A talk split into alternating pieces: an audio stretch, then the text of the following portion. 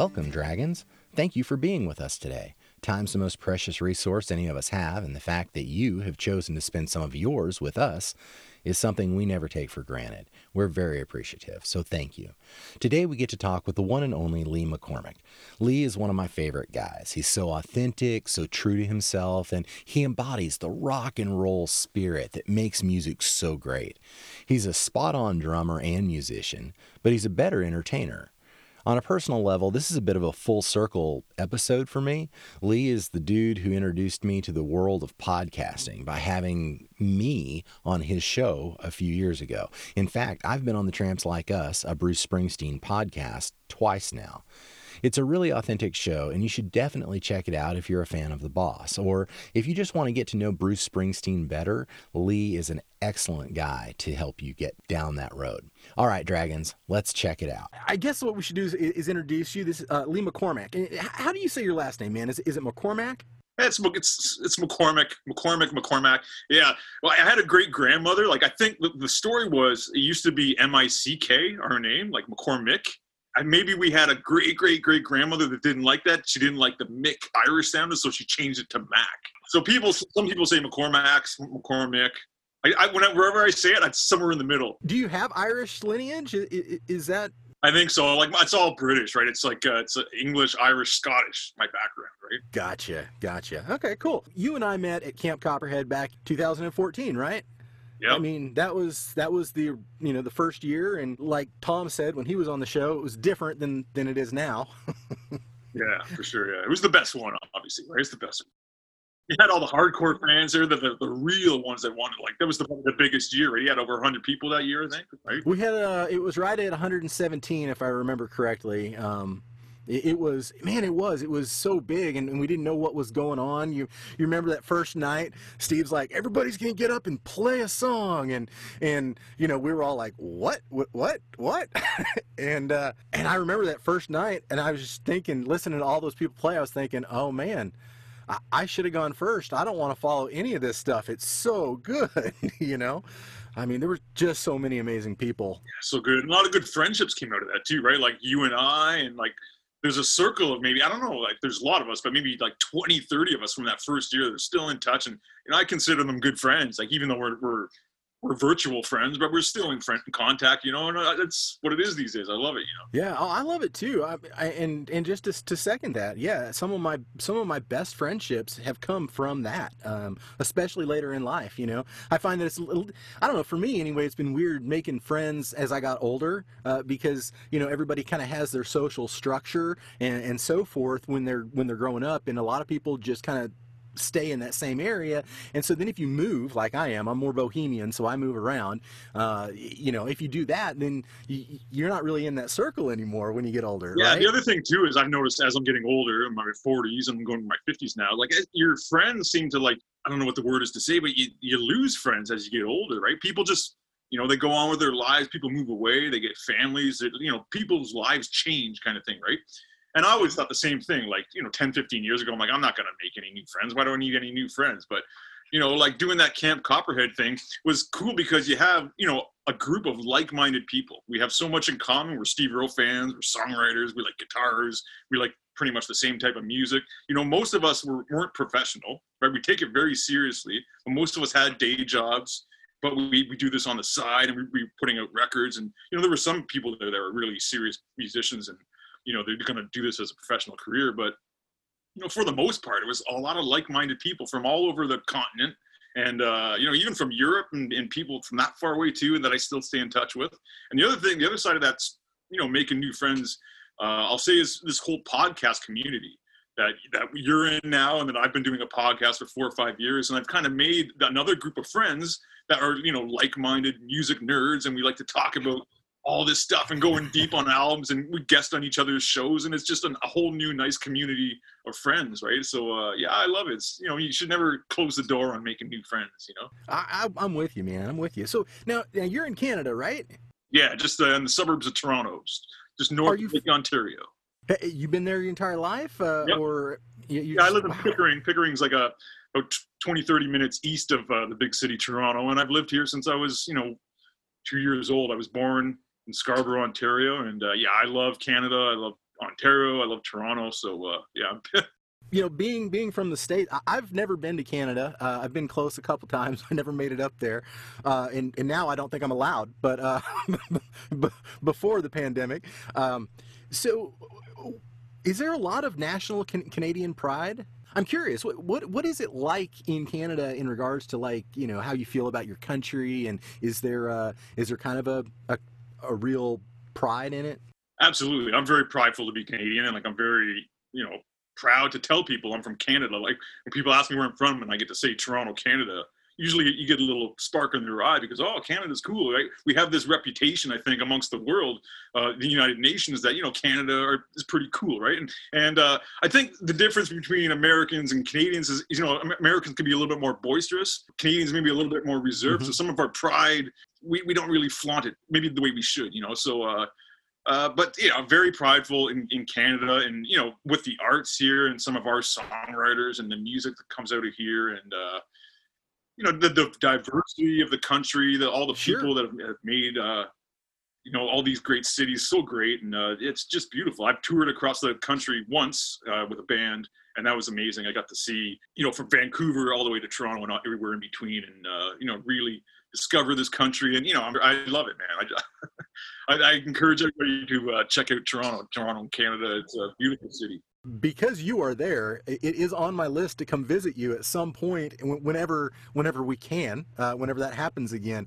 Uh, you know, and, and it's been that way actually. I think since we all kind of got together over at Adam Yunt's place for that get together a couple years ago. we got to get those going more more regularly i think you know it's uh, we're all spread out all over the world but uh, you know it was so it's so great to connect. Like I, i've had a i did a show here about two three years ago maybe maybe four years you know time flies. But i had about five five or six of the copperhead guys we put on a show here. And uh, you know it was so great having them over my house and hang out. Yeah, it's a blast. Uh, you know, it's um, you know, when, when you when you love music, uh, it, it, and you can when you love live music especially uh, and you can connect with other people that, that play and, and, and sing and so forth that uh, it's just a magical moment no matter really where you are uh, you know kind of thing and if you're with people that you really enjoy it makes it all that much better so how was uh, so in Canada? Do do you guys have the same type of education system that we do, like grade school, high school, and then university? I assume. H- how was school for you? school was good i mean I don't know where I should go with this. Uh, I mean, I always did good in school because I figured that's how you always got to do good. I always try to do good at everything, kind of thing, right? But I know I never liked school. I didn't like the, uh, you know, the regiment of it. You know, you got to be here this time. If you don't do this, you're going to be in trouble. You got to go over here at this time. You got to do this now. You got to do your homework. So I don't really like being told what to do, and and that sort of teacher en- enforce enforcement. I think I had a hard time with that as I got older too, right? Especially in high school and stuff like that. And I got a little bit of an attitude and started started rebelling a little bit, you know. And so I mean that's tough, but I mean it, the school is, you know, the good thing about school is kind of the camaraderie between your your uh, peers and that kind of thing. I think some students are missing out on that these days with the homeschooling that's gone on because of the COVID. You know that interaction with uh, you know classmates and, and adults and um, authority figures, and I, I guess that's why they do put the the, the regiment regimental things in there, right? But uh, when it gets too too much like the military, you know, that's when I kind of want to skip school a little bit. I'm going to be a little bit of a you know of a, a rebel, and you know, I was kind of always the class clown as a kid too, so I was always kind of getting in trouble that way, making making the students laugh and stuff like that.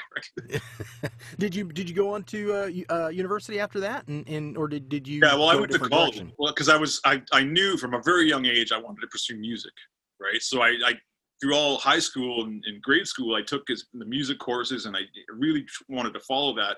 Is you know, in hindsight, I don't know if that was the right idea. I guess it was the right idea for my heart, but you know, you know, if I wanted to be got a trade or something like that, or became a doctor, or, or got a degree in something other that would be more valuable than being able to play drums really good, you know, that might have helped me out. But you know, where it's led me in my life, I think, is just amazing. I love, uh, you know, all the opportunities that music has brought me, and especially, you know, going to Humber College and studying music there in the jazz program, and even to this day, whenever I'm working on any kind of music, either you know, putting a live show together and getting a band together, or recording something in a studio. I'm always involving some of the people that I've met back in my in my college days in, the 90s, right? So, you know, just as far as making those connections and just being a part of that, I think that was very um, helpful for me pursuing music and my dreams over the last, you know, 20, 30 years.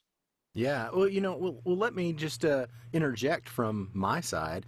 Uh, you know, I was at the same i had kind of the same sort of pivotal thing in my life where i thought you know i should go to school for music. That was you know my plan. I, I was going to be a music major and then i kind of fell out of it because i had all of these job opportunities that came my way and they paid the bills and they did it well. And so i kind of left that behind. And, and looking back uh, you know, I've, I've made a decision not to regret my life and my decisions Yeah. as best I can. But, um, you know, there's a big part of me that, that wishes I would have gone the direction you did. See, well, there we go. There's the other side of the coin, right? Here I am regretting that I didn't become a doctor at 22, and here you are saying, you know, I really should have played more guitar back then. exactly, exactly. so, you know, you got you some you got to kind of follow your heart. I mean, I don't know. I had I've had like I said, I had so many good things came out of that experience. Who knows where I would be now if if I hadn't Yeah. done that? You know, I would have might be a different person. You know, so Well, absolutely, right? I mean, we all we all take little bits and pieces, you know, along the way.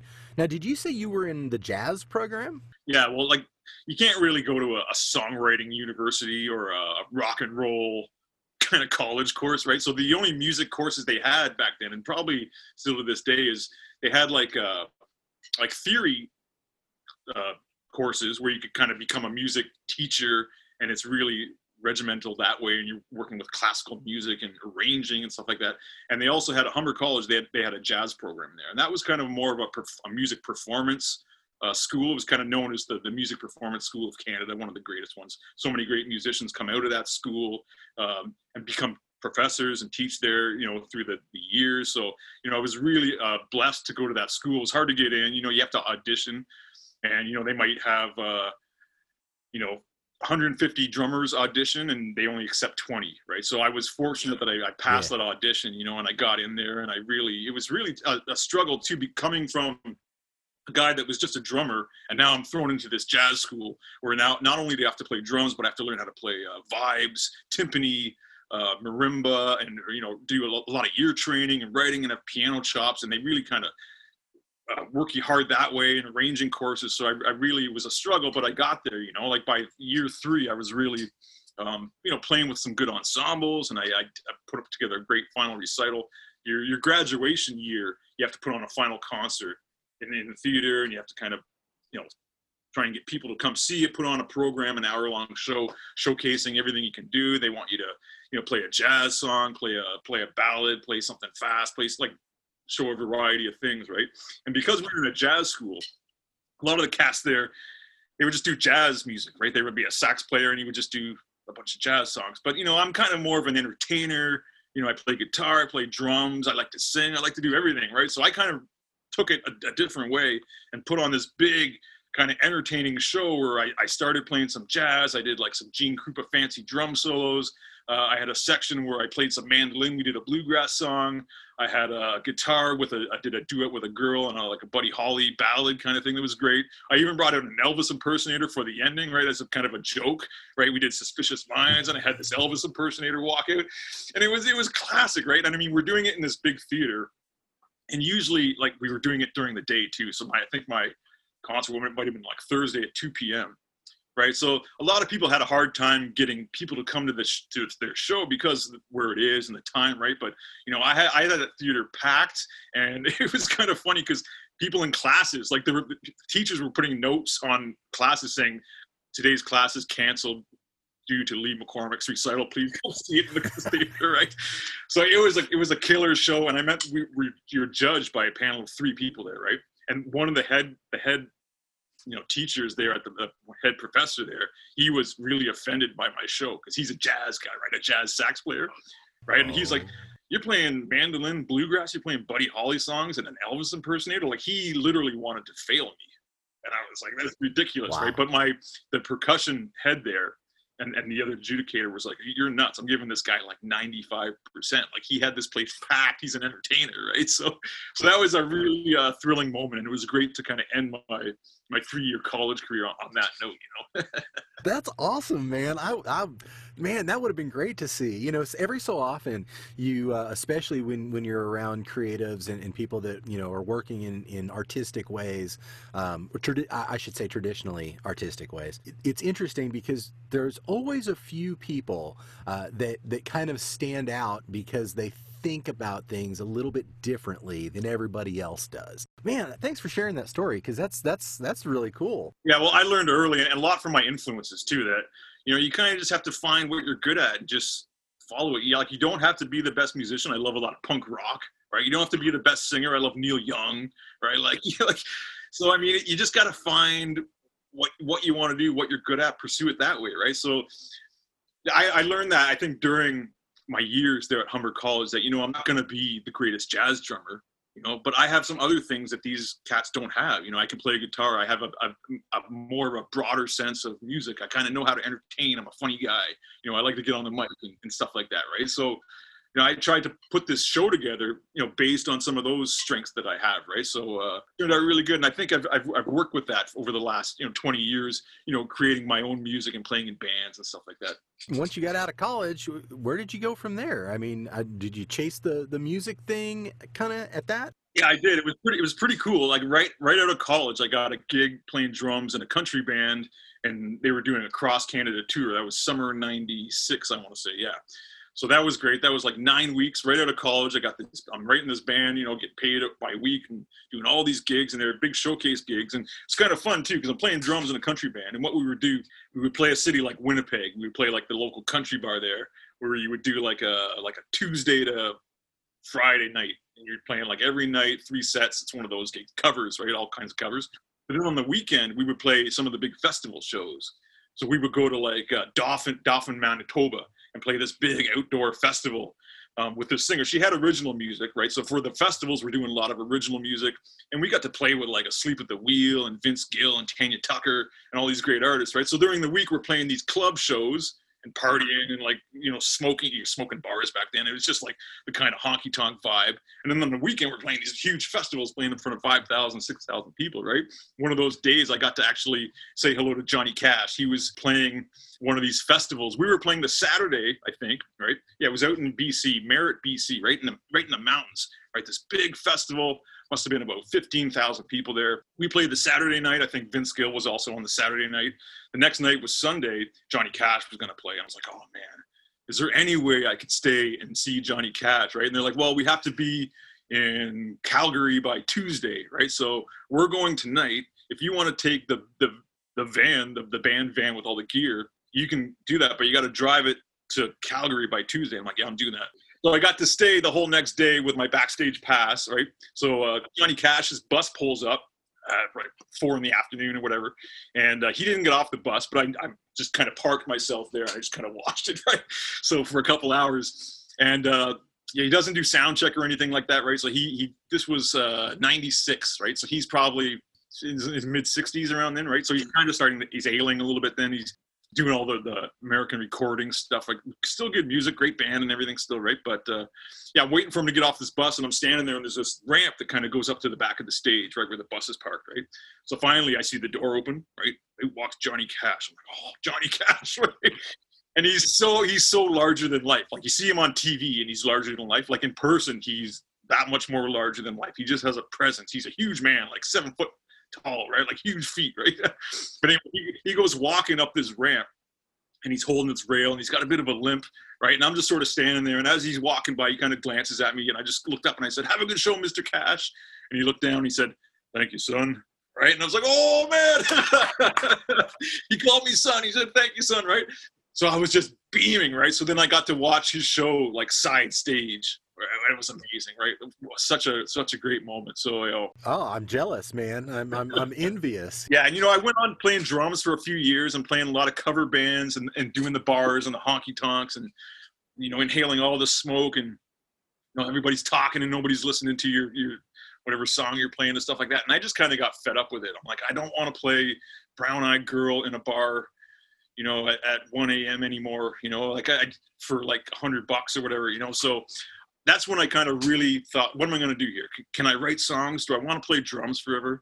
Because I always had, I played guitar, but I always wanted to be like, like my idols, Steve Earle, Bruce Springsteen, Gordon Lightfoot, Neil Young, like these troubadours, these songwriters, right? And I was always writing songs. So I'm like, this is the time. I'm gonna, I'm, I'm gonna tr- really try and focus and write some songs, put a band together, and see where I get, right? So I, I, you know, I did that hard for five, six years, and you know, still working a day job and struggling that way, and put out a few records, put a band together, and stuff like that. And uh, you know, I didn't really make it to the top, but uh, you know, I, I put out some good music. I had some great experiences, playing some great gigs.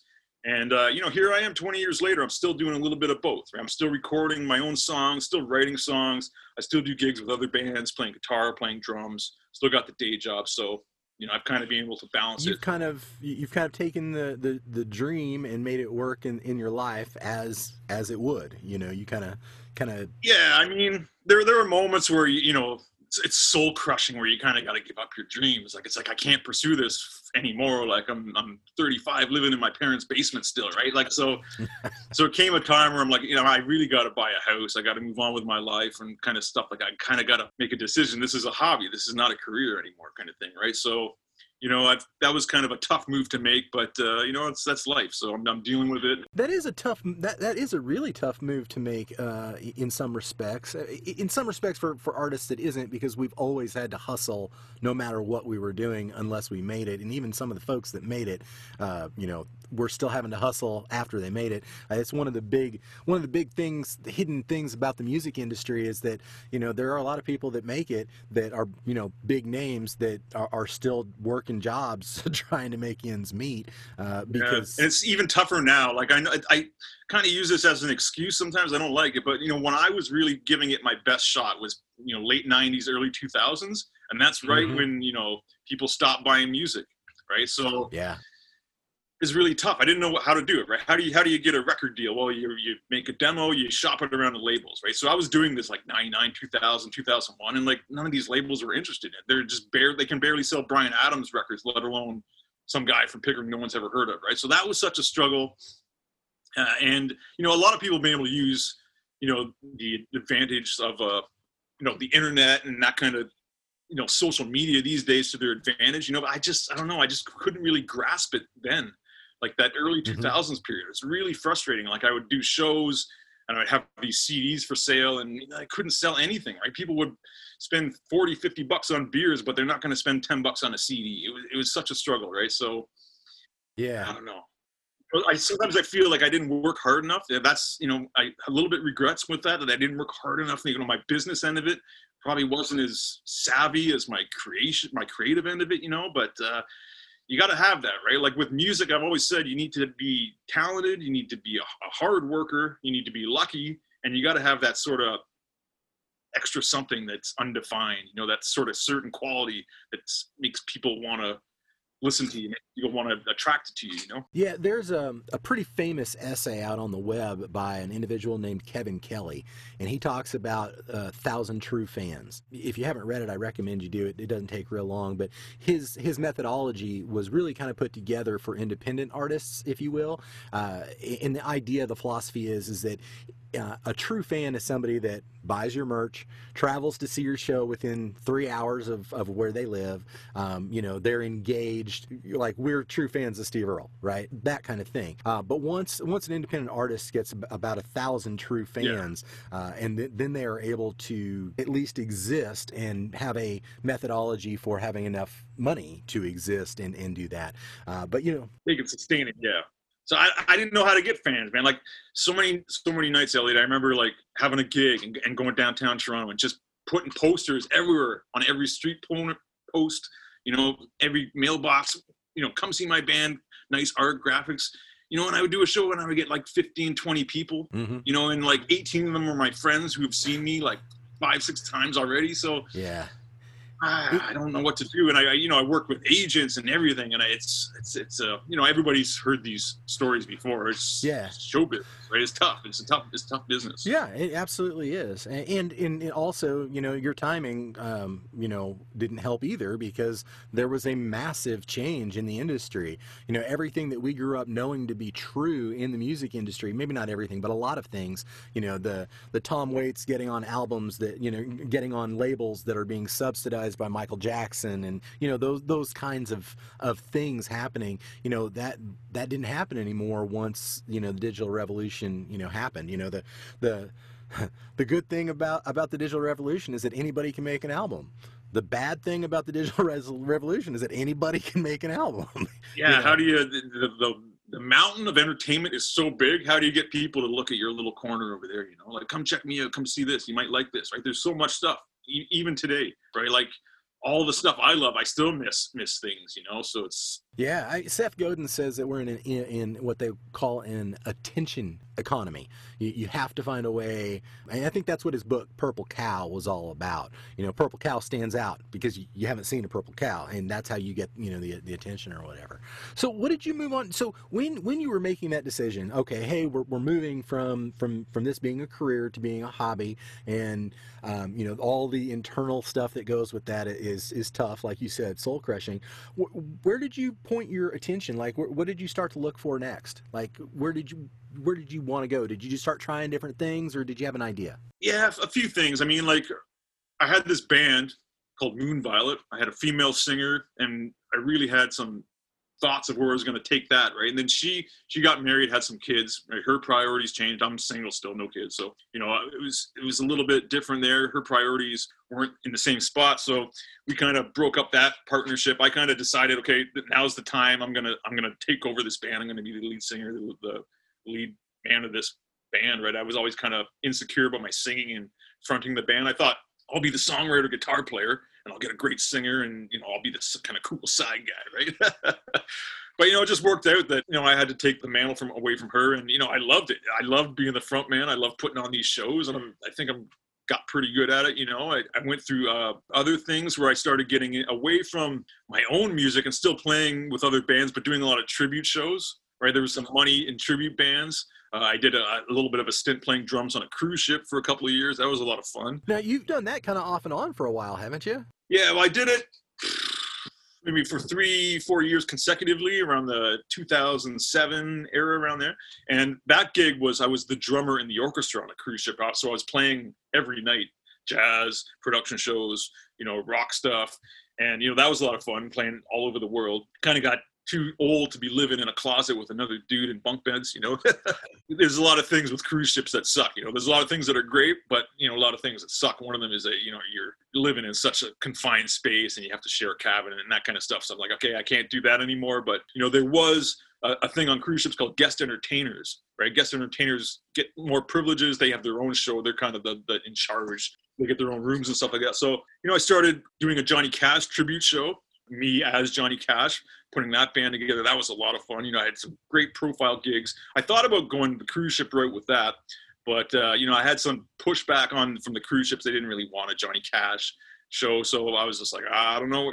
Johnny Cash is great. So you know, I was able to move that show into some clubs and some theaters and, and do some pretty big high profile gigs around Ontario. So you know, that was a lot of fun.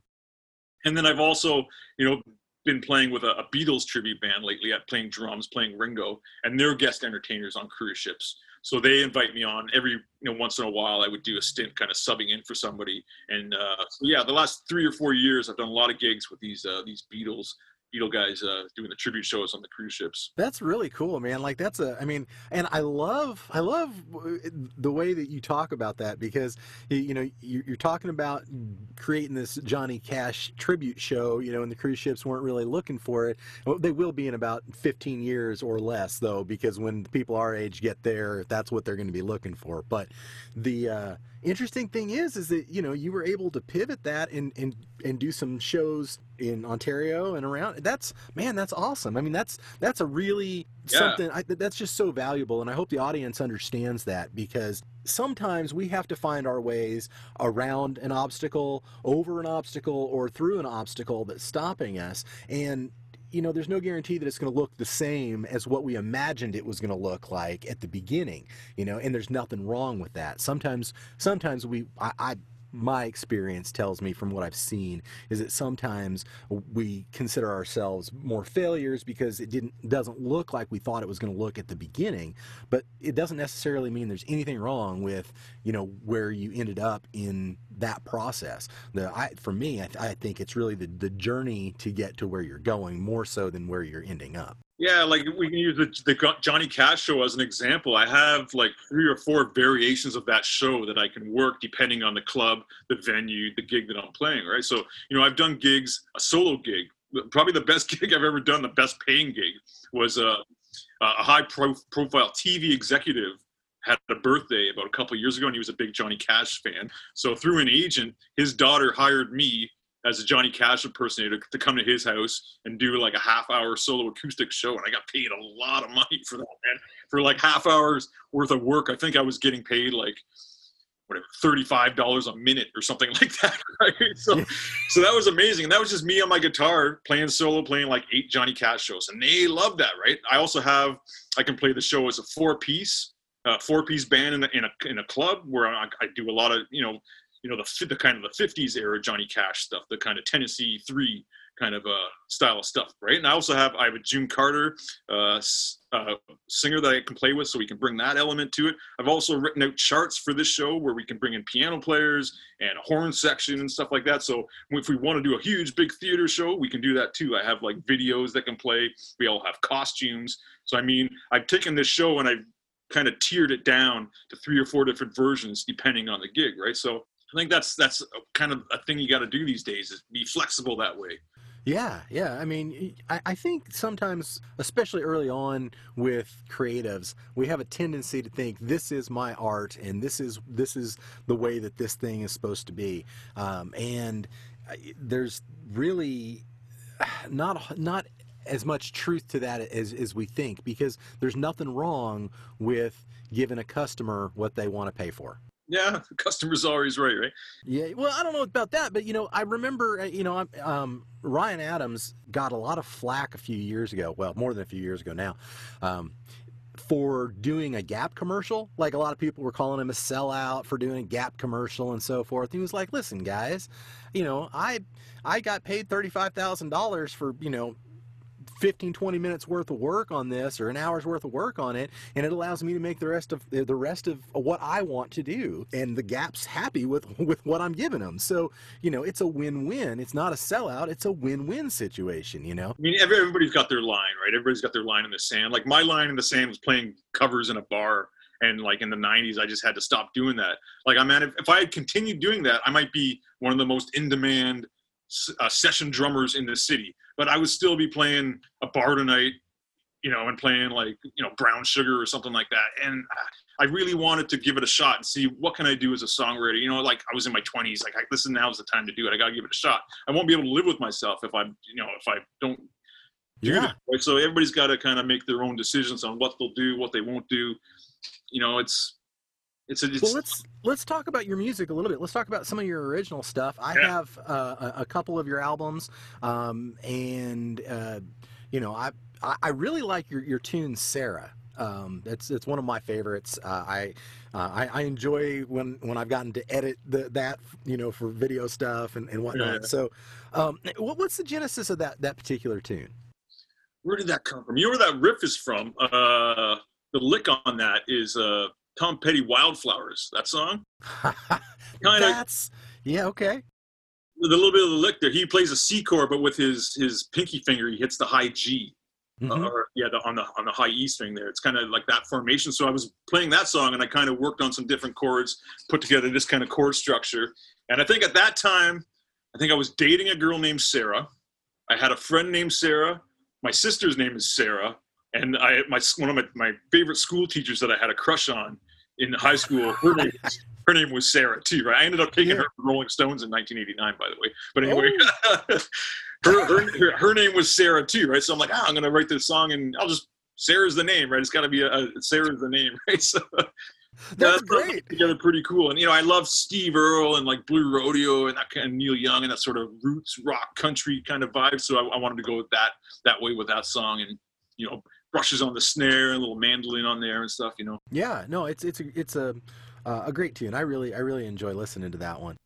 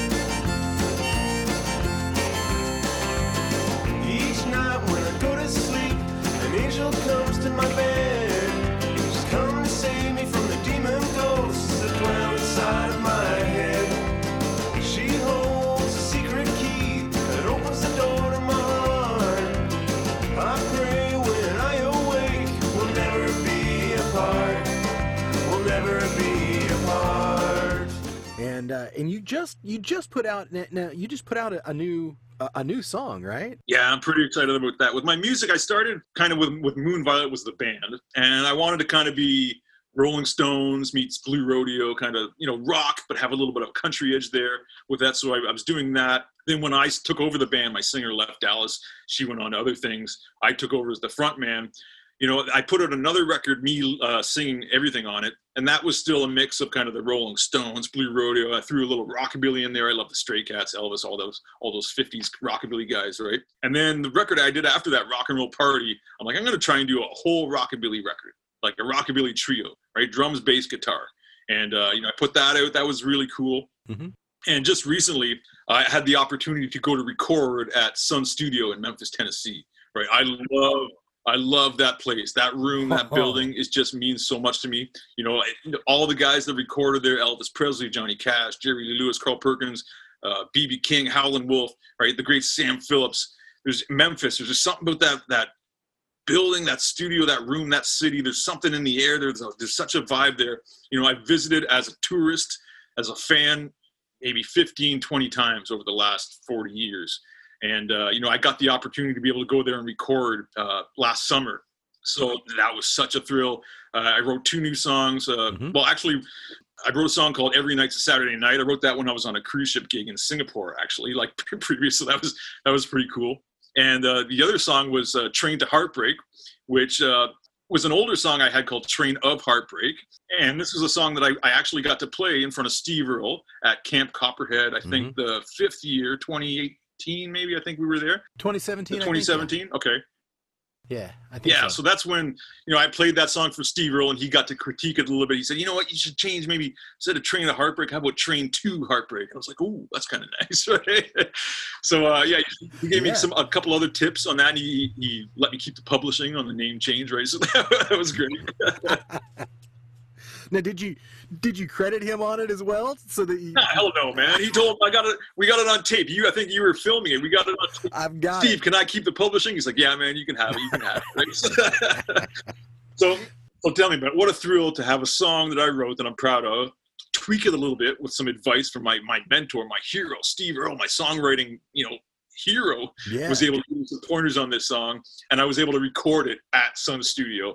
Come on, give me a break. And I actually pressed it on a vinyl record. You know, I put out CDs before. I've never put out a vinyl record. So I'm like, this, I got to put these two songs on a 45, a seven inch vinyl record, uh, recorded at Sun Studios. So uh, what a big thrill, man. Man, so that happy. is that is a thrill, you know. And Yeah. uh, I mean, man, what a legendary. What was okay? I've got to ask. So, what was it Yeah. like recording in Sun Studio? Like, you know, and it, like I, I can't explain. It was just like I was there for seven, eight hours, cut two songs, and the, the other thing too was that usually at Sun Studio when the recording bands, they're after hours. Everybody usually just sets up and plays live, and the guys kind of record it there. But the way they did it with me is I kind of played every instrument except for the bass. I brought a bass player, guy to play upright rockabilly doghouse bass, but I played everything else. And, and the guys, the studio guys, the engineers hadn't really worked that way before, so they were kind of excited and they were kind of getting off on seeing me. Wow, he's playing drums now. Now he's playing guitar. Now he's singing. Now he's playing lead guitar. Right. So, man. So first I laid the drum tracks down. That was that was cool. Then I Mhm. put uh, acoustic guitar on it. Uh, put some bass on it. Uh, put a lead guitar on it and then I sang it, right? So it was really a thrill. And I mean, to record there and, and just, ah, I don't know if you've ever been there before, but when you walk into that room, it's just such a vibe. It's just such a vibe. You can feel it, right? So, and they have pictures of all the, stars, Elvis and Yeah. Sam Phillips and Jerry Lee, and they're kind of just looking over your shoulder, right? As I'm laying these drum tracks down and I'm standing in the spot where Elvis stood when he would record a vocal and sing, you can see Sam Phillips in the, in the in the booth there behind the glass and they have an X on the floor, right? It's the it's the Elvis spot. This is where he stood, right? So come on, man. I'm singing one of my songs that like Steve Earle helped me write, and I'm like singing it where Elvis Presley stood 60 years ago. Come on, it's, it's beautiful. man, you've got to be you've got to be an amazing musician to do that, and I'll tell you why. Because the nostalgia of that would be overwhelming to me. I'm not sure that I would get through a song, quite honestly. Well, I, I, Um, I had have- help, man. I had some help from the Sons, the Ghosts of Sun Records, man. The Ghosts of Sun Studio were there, and I felt them. I could feel their presence. I could feel Sam Phillips saying, "Yeah, man, that was a good take. Come on, you can do it." That's a great point. Music is spiritual, and so you know, hey, absolutely. Well, that man, what that how exciting that had to be. So, so you pressed them on vinyl, and uh, and they're they're currently for sale, right? You can still get the vinyl, or have you sold out? Or? Oh, I got them still. People can contact me, go through my website, moonviolet.com, and you can get a hold of me and you can buy a vinyl record off me. Uh, I'll, I'll mail it right out to you. If, if you're not into vinyl records, it's also on you know Apple Music. It's on Spotify if you want to give it a listen. Gotcha. We also got a video out there. If you want to get on the YouTube, check out Train to Heartbreak, Lee McCormick, recorded at Sun Studio. And you can see a video of, of uh, me kind of laying down some drum, guitar, and, singing there in the studio. It's, uh, Yeah. man, it's amazing. I'm just so happy. It's, it was such a dream come true, Elliot.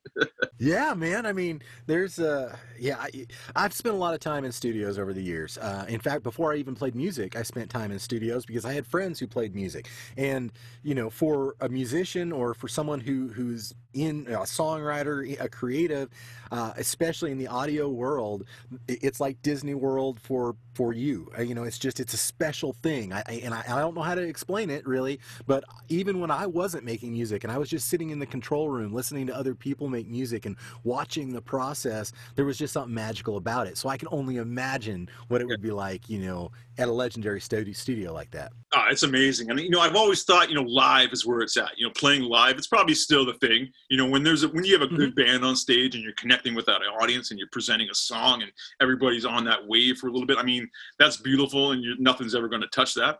But there's something about being in a studio and that different sort of creative element in it where you you have chance to go back or you have to cut a take and it's a do or die and stuff like that, right? And when I was starting out recording, this is before Pro Tools and stuff like that. So we were working off uh, a two inch tape, right? Like and through a big board, and we I, so I've done it that way, and I've also done it with the, the Pro Tools way too. You know, where you can kind of chop things off, and it's easier to punch in, and you know, if you make a mistake, you can kind of go in and you know fix it a little bit that way. But uh, you know, it's really cool, and I love the the you know engineers and the production process of it. I have a lot of good friends that are, are really good at that stuff, so I've been able to work with them in the studio, and you know, it's just a thrill when I'm able to uh, you know work with my friends in the studio and put some music on. And you know, when I recorded that stuff at Sun, I brought the, the the tracks back and we mixed it back here in Toronto. So that was like, uh, like two days of fun trying to mix it, and we mixed it in mono. Right, we were really trying to go for that Sun Records sound. So we would listen to some music like "That's All Right" or Great Balls of Fire, Feeling Good, Feeling All Right, all, all these great Sun records, you know, Cry, Cry, Cry, Johnny Cash, and we were listening to it and we are trying to like see, like, you can't even hear that ride cymbal on blue suede shoes. It just it felt there. It's trying to get those levels right. And everything was recorded in mono and putting the slapback echo on it and all those cool little effects and just hearing how you have the song in your head now you got to try and get it on the tape, right? You got to try and record it that way, and little effects you can make and fading out and the mixing process. It's just, uh, you know, I love it. It's amazing creating music.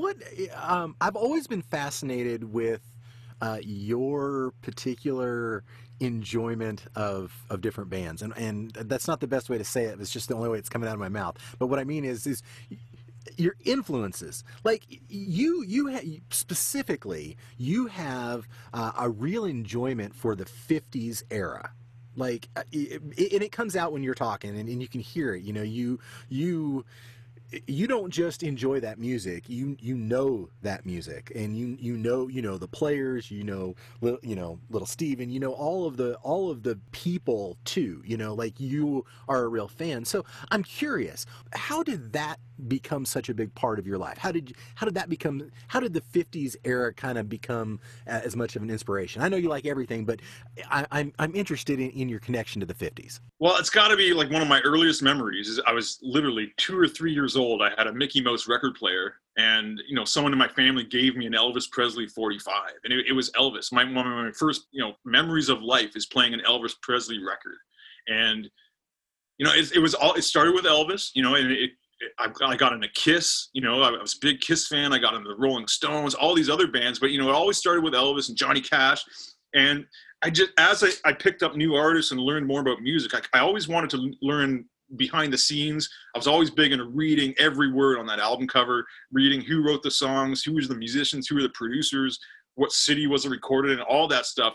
You know, you know, around the '80s, all those kind of rock rock and roll documentaries and books started coming out. I, you know, just absorbed all of that, studied all of it. And as I was doing that, just still learning more about the '50s and '60s music, which I think is probably just a real renaissance in music. The way you look at like renaissance in art, the, you look at like classical music four or five hundred years ago. I think if we look at the, the like 1951 to 1975, that sort of 25 year period of music is just phenomenal and it'll stand the test of time hundreds of years from now. I think people will always be going back and seeing, wow, this music just exploded in the 20th century, where you had all these guys in the 50s that were combining you know music from the uh, the 20s and the 30s the, the the gospel music the blues the uh, the country music uh, all, all the the swing the jazz all that stuff sort of came together in, in the late 40s early 50s with these guys like elvis that just had all this music in them and he, was, he was just expressing it the way he knew in a unique way.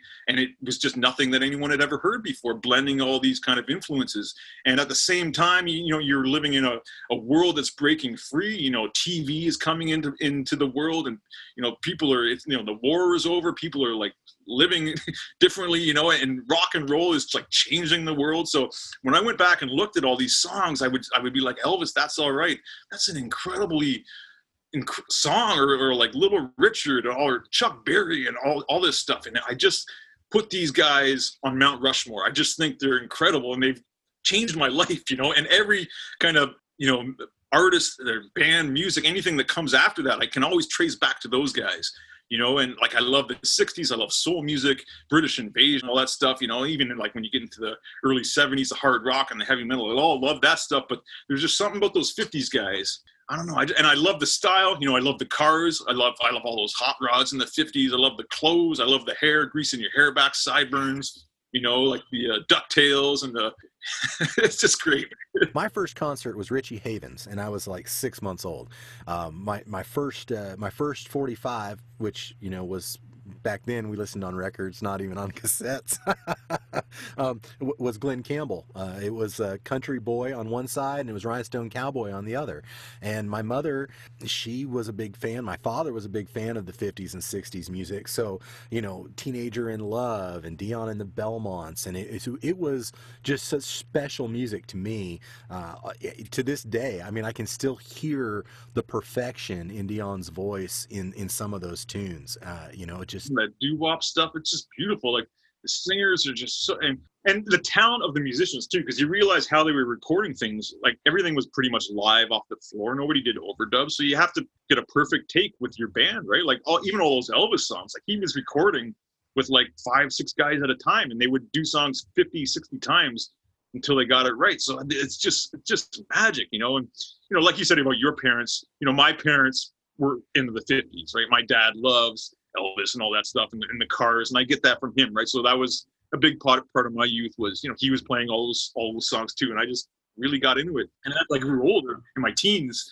I, I said, you know, you know, I like '80s music. I like the, I like what's being happening now, but you know, I still, you know, I, I kind of like that stuff better. You know, the '50s stuff. That's where it's at for me. yeah. All right, man. Well, I, have always kind of been curious about that. So now, well, and uh, the other thing too, I'll mention is the Stray Cats, right? Yeah. Which are my like, absolute favorite band. And when they came out in '82, I was just like, holy cow, these guys sound like like the Elvis and Chuck Berry. Like they sound like the guys in the '50s, but they're they're new and they're young and they're on MTV and they got tattoos and they're like cool. So I'm like, wow, this is my thing. So I really got on to those guys too. You know, you know that yeah. whole '50s rockabilly rock and roll vibe. Now you uh, you said uh, how was your how was your family uh, growing up? You, you, got a sister? Are you, are you I mean, just yeah, I have a younger sister. Yep.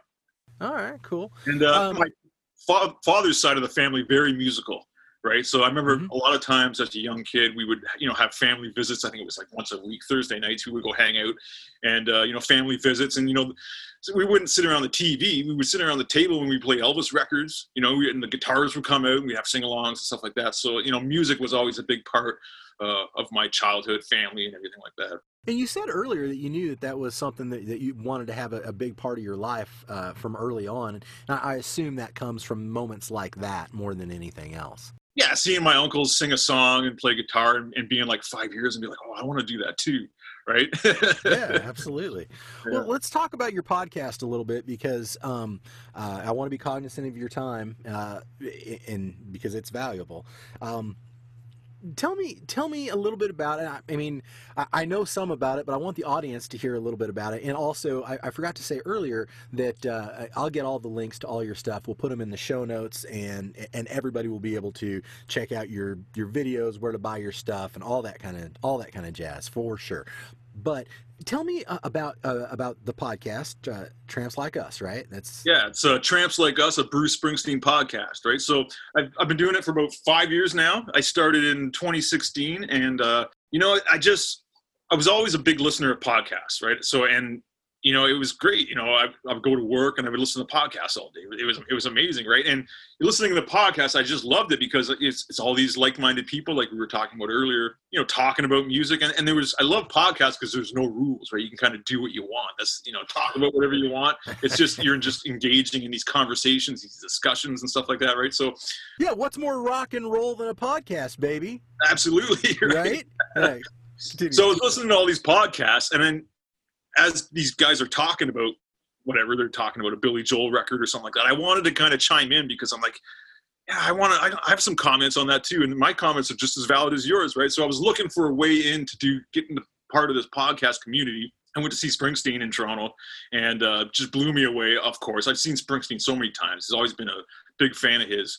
And you know, there's there weren't many Springsteen podcasts. There's still there's only a few compared to some other bands that have you know tens and twenties, thirties. Like if you look at Kiss podcasts, there must be 30 Kiss podcasts out there, right? But I thought you know the world is in need of a Bruce Springsteen podcast, right? And I thought he's got the kind of fan base that would eat this stuff up. He's got rabid hardcore fans, right? He's got a, a wealth of material and a catalog that's you know you can really discuss and go in depth on it on his on his work, right? So put the Bruce Springsteen podcast together, and you know it's been great. You know, stud, uh, getting in deep on his career, uh, his music. You know, all facets: the E Street Band, all the album reviews, live shows. Uh, you know, have, get, getting different people on my show. Also doing sidecasts. I've branched out where I just do non-Springsteen related topics. I got a show, a sidecast called "Rockin' and Rollin' and Whatnot," and uh, you know we've done a lot of things like that. We did one at Camp Copperhead where I just uh, focused it all on like Springsteen and Camp Copperhead putting that Steve Earle kind of connection together. And, you know, that was a great episode. And yeah, it's been a lot of fun. It's a lot of work, but, you know, as my kind of music career has kind of been slowing down a little bit, I needed something creative to do. Right. I just needed something to get out there. And, you know, this was a lot of fun. I just kind of did it as a, to see if I could do it. Now, five years into it, I'm really enjoying it still, and I'm still a Bruce Springsteen fan. Uh, so you might be surprised. I'm still not tired of listening to Bruce Springsteen after hundred episodes of uh, the podcast. You know. wow. Yeah, man. Like, uh, and as I alluded to earlier, or may have mentioned, I can't remember at this point, but you know, your your sidecast uh, and your podcast uh, were the first ones I was ever on. I mean, that was uh, um, because I, I, think it was the the Tom Petty one. Yeah, um, Tom Petty passed, and that was I think that was my very first sidecast episode. Tom Petty passed, and that one really hit me. You know, it's it's tough, man. We're getting to that age when all of our rock and roll heroes are in their 60s and 70s now, and they're starting to fade pretty quick, right? So that one really hit me, and I was just like, I need to do something. I need to. Uh, what can I do? And I was just like, I'm going to do a podcast on Petty, and this will be the, a sidecast because it's not Springsteen related, right? So yeah, that was a great kickoff to the sidecast, having you on there as well as a few other friends, and just uh, you know sharing some thoughts on Tom Petty at that moment. You know? Yeah, and it was really great because I, I got to listen to the to to you put that together, and really there weren't any you know no real rules.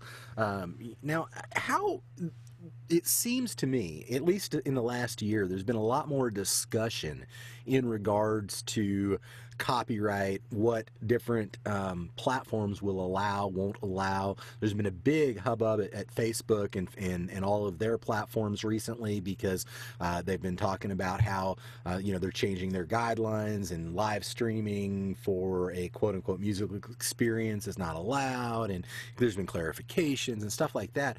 And, and so with your podcast specifically, you know, you're very, it's music driven, right? It's all about the boss. So, um, you know, and I know I know that you've played some music on it. How how have you been looking at, or are you concerned about the all of the different stuff that's coming down with copyrights? Like I know that Spotify, uh, I've I'm in a couple podcast groups, just like you are on Facebook, and you know some of them have been talking about uh, you know Spotify pulling pulling their you know people's podcasts because of copyright quote unquote infringement stuff like that. So what's your take on all that, man? Yeah, I know a few people that that's that have happened to, and uh, luckily I haven't been shut down yet. Uh, I'm still waiting to get the uh, the lawsuit from Bruce Springsteen. I think that'll be you know something I'll be very hmm. proud of if I get a letter saying, "Hey, man, I, I like your show, but you got to stop doing that."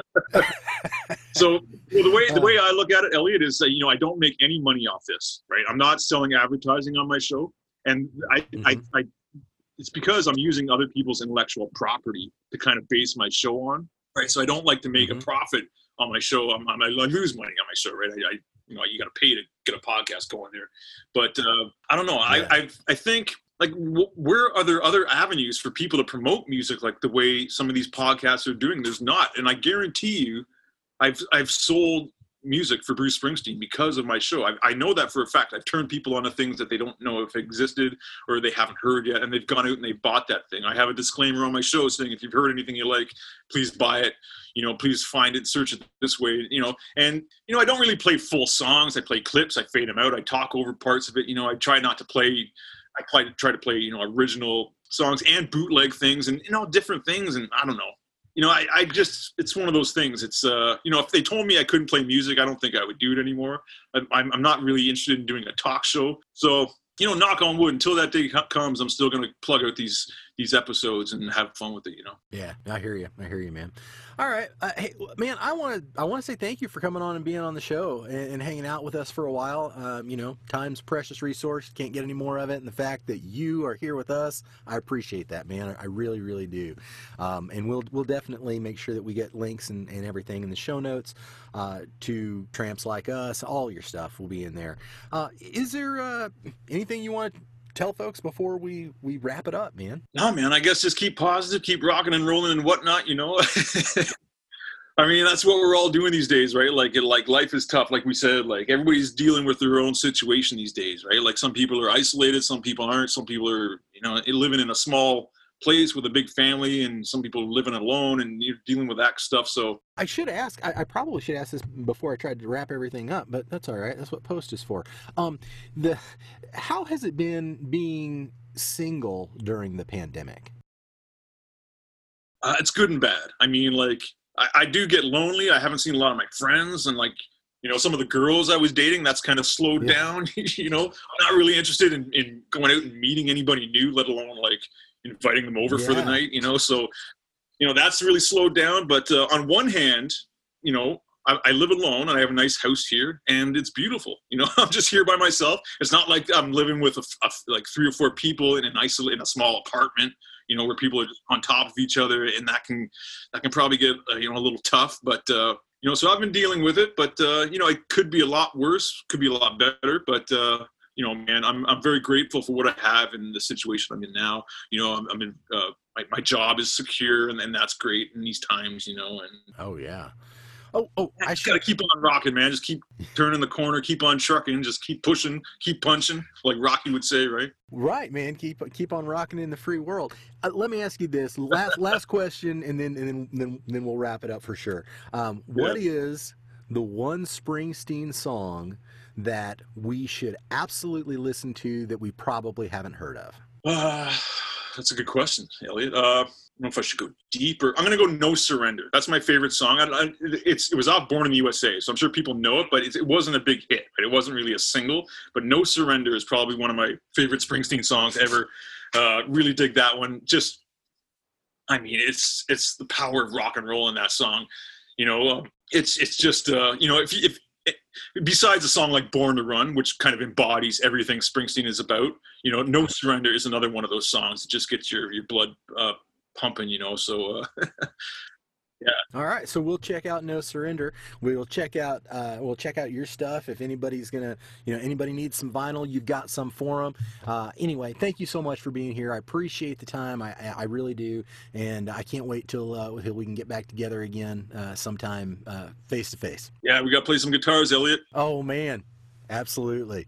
Pretty good stuff from Lee. I hope you noticed how Lee found a way to balance his career and his art when the traditional paths more or less collapsed right as he was really giving it a go. What's amazing to me is how Lee is able to take rejection and turn it into success. Look at the Johnny Cash show he put together for the cruise line. They weren't interested. So what did he do? Did he give up? Did he say, oh, well, this is a stupid idea? No, he didn't. He said, I know there's value in this show, so I'm going to create several versions of it to fit the different, what we would call avatars today, but to fit different customers or customer experiences. Then he put the show on and he had good success with it. That is really a great example of not only thinking outside the box, but it's also a great example of how to accomplish your dreams. They don't always look the way you expect them to look when you begin the journey, but they're always worth it. Make sure you check out the show notes for links to where you can get all of Lee's music and also where you can watch his video of Train to Heartbreak. Also, if you'd like to win a copy of his tunes, shoot us an email at planodragon at gmail.com to find out how. And remember, you might be plain and you might be ordinary, but you're a dragon, and we can't wait to hear your voice in this world.